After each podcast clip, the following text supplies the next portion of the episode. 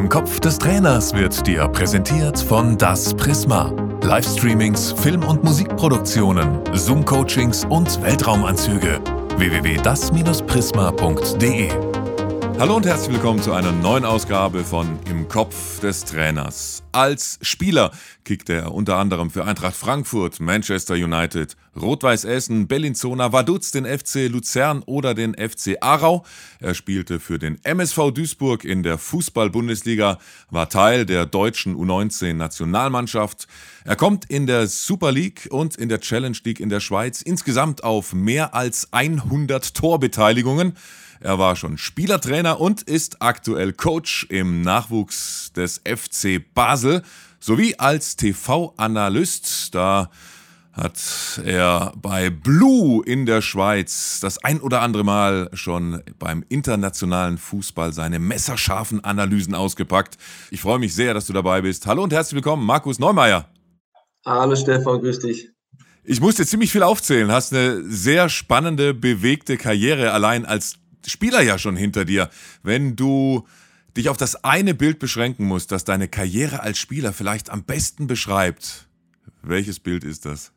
Ich glaube, das ist schwierig. Du hast gerade gesagt, ich war, glaube ich, eher da als Wandervogel unterwegs in meiner Karriere.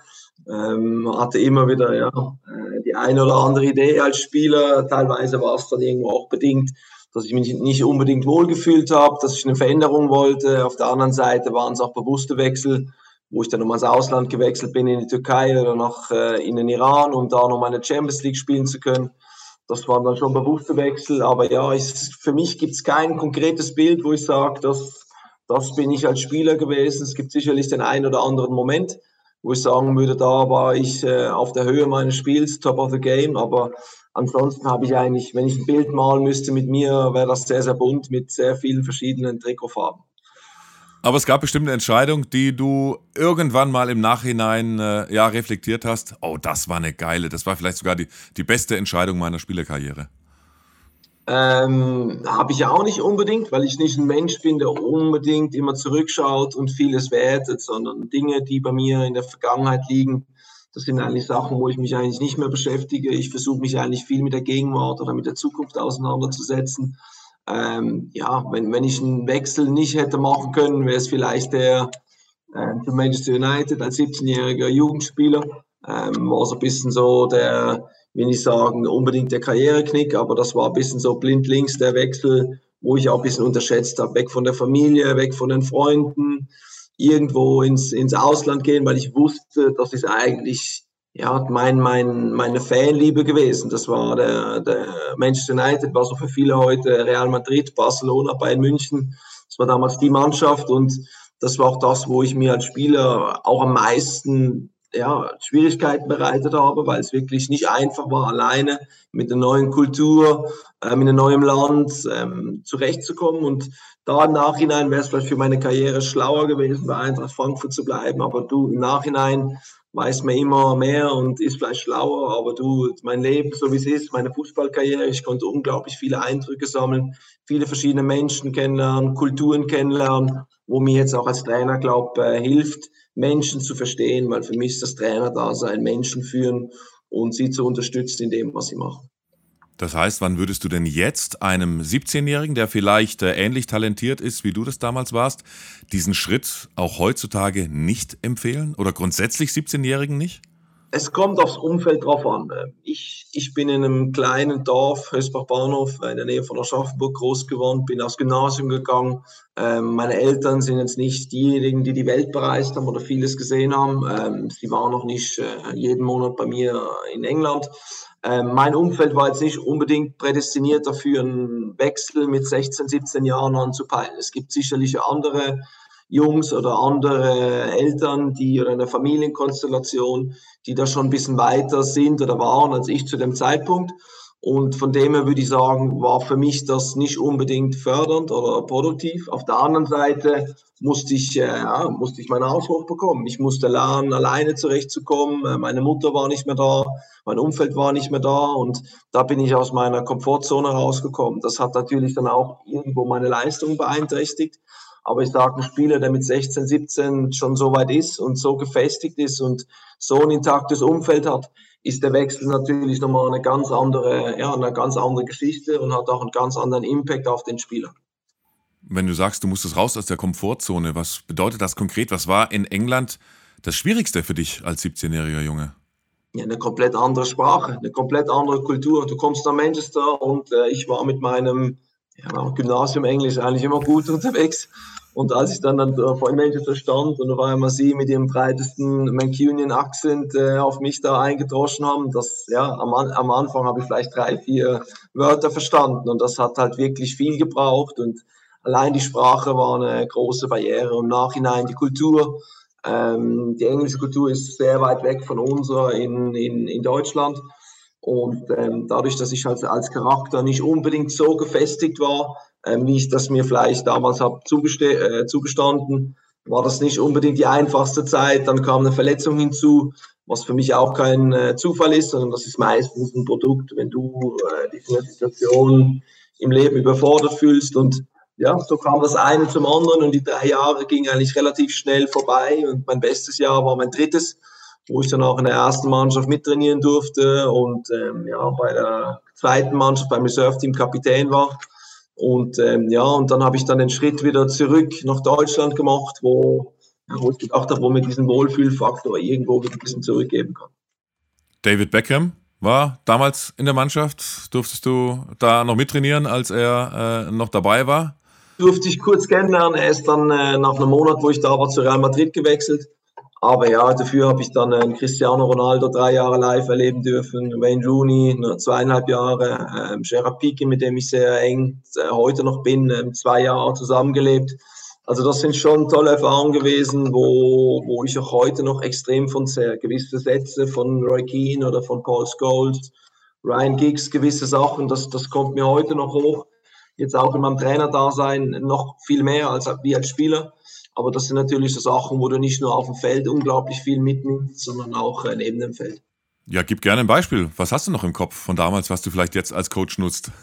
Ja, es gibt verschiedene, verschiedene Ansätze, wenn man, wenn man vom Thema Regeneration oder Ernährung spricht. Ähm, gerade wenn du in die Kabine gekommen bist, ähm, hat dann teilweise einer, ich glaube Roy Keane war es damals, wo dann gesagt hat, Jungs, jetzt fängt die Vorbereitung für Spieler. Und das sind so Sachen, so kleine Sätze, wo du eigentlich in dem Moment als Spieler denkst, ja, komm, halt die Schnauze. Aber im, im, auf der anderen Seite, wenn du ein bisschen älter bist und Trainer, dein Trainerdenken schärfst, dann irgendwo macht das dann Eindruck, weil du genau an diese Momente zurückdenkst und, und, und, und reflektierst und denkst, ja, das ist vielleicht das, was mir als Spieler an Professionalität irgendwo gefehlt hat aber ich jetzt als Trainer irgendwo verkörpern will oder meinen Spielern einimpfen will.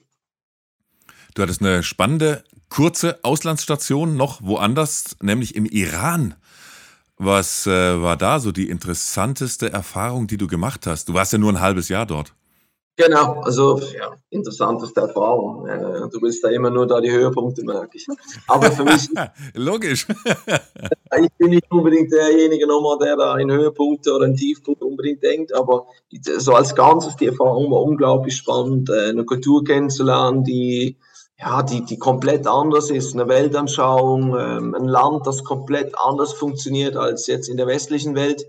Ähm, das war ja teilweise in der Türkei schon, schon äh, schon äh, nicht extrem, aber ging schon in die Richtung und Iran war dann natürlich nochmal eine Schublade tiefer und es war, ja, es war aber äh, unglaublich eindrücklich, dass, dass ich mit meinem westlichen Denken hingegangen bin und ähm, ja, gedacht habe, wie kann das funktionieren und habe gemerkt, dass, dass die Menschen dort ja, keine einfache Zeit durchmachen. Man sieht es ja momentan auch, äh, was da im Land los ist, sehr, sehr schade.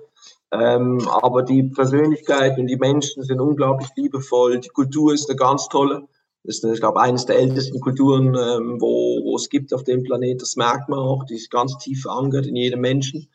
Ähm, das, das waren unglaubliche Eindrücke. Die Menschen haben einen ähnlichen Fanatismus wie wir in Deutschland, ähm, was uns in der Schweiz ein bisschen fehlt. Im Moment habe ich das Gefühl, dass das langsam kommt, aber Sie sind unglaublich verrückt äh, nach den Spielern, nach den äh, Clubs, nach den Ereignissen. Und natürlich ein Highlight, wenn du so willst, äh, war natürlich für mich dann die Champions League drüben, wo wir, wo wir im Viertelfinale vor 120.000 Zuschauern ähm, gegen Al-Sad gespielt haben mit Xavi, Gabi, ähm, wo, wo vielen von Atletico Madrid vielleicht noch ein Name ist, Xavi, der jetzt Trainer im FC Barcelona ist. das war sicherlich äh, so ein bisschen ein, ein Spieler, fußballerischen Highlight, für so viele Menschen zu spielen, wo, wo ich bis dahin auch nicht so gekannt habe. Und wie muss man sich da anpassen, wenn man im Iran als Fußballer unterwegs ist? Als Ausländischer? Viele, viele Anpassungen natürlich. Also die erste große Anpassung, wo ich da drüben angekommen bin mit kurzen Hosen, haben sie mir gesagt, du, äh, du darfst nicht in der Stadt mit kurzen Hosen rumrennen. Das war sicherlich die erste große Anpassung. Dann mit meinen Tattoos, das war auch nicht unbedingt so gern gesehen. Da haben sie mir dann so äh, Basketball-Überzieher, wie man es aus der NBA kennt, gegeben. Weil äh, bei 40 Grad mit äh, langärmlich zu spielen, das ist schon nicht so einfach, auch für mich nicht, wo eigentlich in seiner ganzen Karriere immer kurzärmlich gespielt hat. Ja, das waren so die, die kleinen Anpassungen natürlich auch vom Leben. Ähm, dann gab es natürlich auch verschiedene Zeiten, wo die Jungs gebetet haben vorm Spiel, haben viele ihre Teppiche dabei gehabt, wo sie, wo sie dann kurz vorm Spiel noch äh, ein Gebet gemacht haben. Das, das war nochmal ein Tick extremer als in der Türkei. Ähm, in der Türkei haben wir für viele Ausländer gespielt, ähm, wo aus Europa gekommen sind. Ich war mit ähm, noch einem Schweden, wir waren die einzigsten beiden Ausländer und von dem her war das natürlich schon viel intensiver und viel prägender ähm, trotz allem ich einen deutschen Trainer mit dem Winnie Schäfer gehabt habe, war das, war das trotzdem eine sehr, sehr große Anpassung.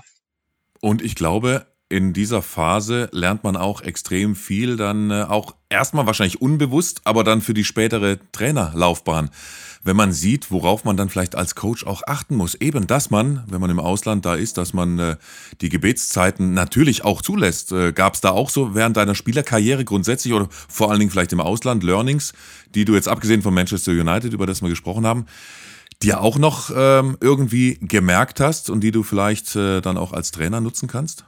Natürlich. Ähm, ich habe verstanden und gemerkt, dass jede Kultur oder jeder Mensch anders auf äh, gewisse Situationen reagiert. Also zum Beispiel ein, ein, Spieler türkischer Abstammung hat ganz andere Herkünfte, hat ganz eine ganz andere Erziehungsweise, hat ein ganz anderes Weltbild, eine Weltanschauung oder, oder ein Menschenbild als jetzt zum Beispiel ein Spieler, der in Deutschland groß geworden ist. Und in, in Iran ist das natürlich noch umso extremer. Und das sind natürlich Sachen, wo, wo ich jetzt im Nachhinein als Trainer davon profitieren kann. Ähm, ich habe zum Beispiel auch zwei türkischstämmige Spieler, ähm, wo die Eltern äh, aus der Türkei kommen, ähm, wo, wo, ich genau, wo ich jetzt ein besseres Bild habe, wie ich mit den Jungs sprechen kann, wo ich genau weiß, ähm, wie schauen sie die Welt an, wie gehen sie mit Kritik um, wie gehen sie mit Lob um. Das ist natürlich auch immer sehr individuell. Aber gerade wenn man so Kulturen kennengelernt hat und versteht, wie, äh, wie das Land oder wie die Menschen dort äh, gestrickt sind, macht es natürlich auch einfacher und man hat viel schneller einen Zugang zu so einem Menschen oder zu, zu einer Person. Und ich glaube, dass heutzutage im Fußballbusiness 70 Prozent Menschenführung sind. Das heißt, äh, wie kann ich den Spieler abholen? Ähm, wo haben wir die gemeinsame Basis, die gemeinsame Idee, wo wir zusammen dran arbeiten können? Und das ist natürlich dann, wenn du das hast, ähm, bei so einer, bei einem Spieler mit einer anderen Kultur, ist das natürlich schon mal äh, extrem wichtig und ein, ein Riesenvorteil. Um das Thema internationalen Fußball noch abzuschließen, interessiert mich natürlich auch, weil ich dich äh, selbst als Kollegen bei äh, Blue Sport schon äh, erleben durfte mit deinen Analysen von internationalen Spielen. Was fällt dir denn so grundsätzlich auf, wenn du als Experte für Blue am Start bist, was äh, ja an ja, an, an Fehlern auch vielleicht auf dem, auf dem Weltniveau, auf dem äh, europäischen Spitzenniveau noch passiert, was vielleicht eigentlich gar nicht passieren dürfte? Also was ich am eindrücklichsten finde, was, was, was mir auch äh, unglaublich eingefahren ist, wo ich in der Türkei war, äh, man sieht ja auch, die türkischen Clubs sind jetzt nicht unbedingt die Clubs, die in Europa äh, Stricke zerreißen, sondern im Gegenteil. Und das ist relativ einfach erklärt. Dass, äh, in der Türkei geht es sehr, sehr um den einzelnen Spieler. Das ist auch ähnlich wie, äh, wie vielleicht in Spanien, wo die einzelnen Spieler eigentlich fast mehr wert sind als, äh, als der Club. Mit Messi haben wir ein sehr, sehr gutes Beispiel. Jetzt versuchen sie das Gleiche mit Gavi und Petri in diese Schiene reinzubekommen. Ähm, aber Fußball ist dennoch irgendwo ein Mannschaftssport. Und in der Türkei ist es so, dass sie eigentlich elf Einzelspieler auf dem, auf dem Platz haben. Das war auch das, wo ich am meisten Probleme mit hatte ähm, im Vergleich jetzt zu deutschen Mannschaften oder Schweizer Mannschaften, die immer sehr als Team denken oder als Mannschaft äh, und auch als Kollektiv auftreten in verschiedenen Spielphasen. Und in der Türkei wird da wirklich sehr als Individuum gedacht. Und äh, ja, wenn man Spanien schaut, geht das auch natürlich ein bisschen in die Richtung rein. In Spanien hast du natürlich nochmal eine andere Qualität an Spielern. Deswegen fällt das auch nicht so unbedingt ins Gewicht. Aber wenn man gerade auch ähm, vor zwei Tagen das Spiel Barcelona gegen Bayern München sieht, da hat man eigentlich genau das, was ich jetzt gerade gesagt habe, äh, in 90 Minuten im Bild gesehen, weil Bayern München war jetzt nicht unbedingt besser als, als Einzelspieler, sondern man hat Bayern München als Mannschaft wahrgenommen. Sie haben als Mannschaft agiert. Und bei Barcelona wartet man immer wieder, dass ein Spieler was Besonderes macht oder eine Einzelaktion. Und das ist auch das Bild, was sie uns als Zuschauer transportieren. Und, und das ist so für mich der, der Coup, wo ich sage, okay, die, die, die Clubs oder die Teams, die schaffen, eine Mannschaft ähm, zu kreieren oder ein Kollektiv, mein Real Madrid ist ein sehr, sehr gutes Beispiel, warum sie die Champions League gewonnen haben. Sie haben es geschafft, als Mannschaft aufzutreten, dass einer für der andere da ist. Sogar Toni Groß draußen mit Modric.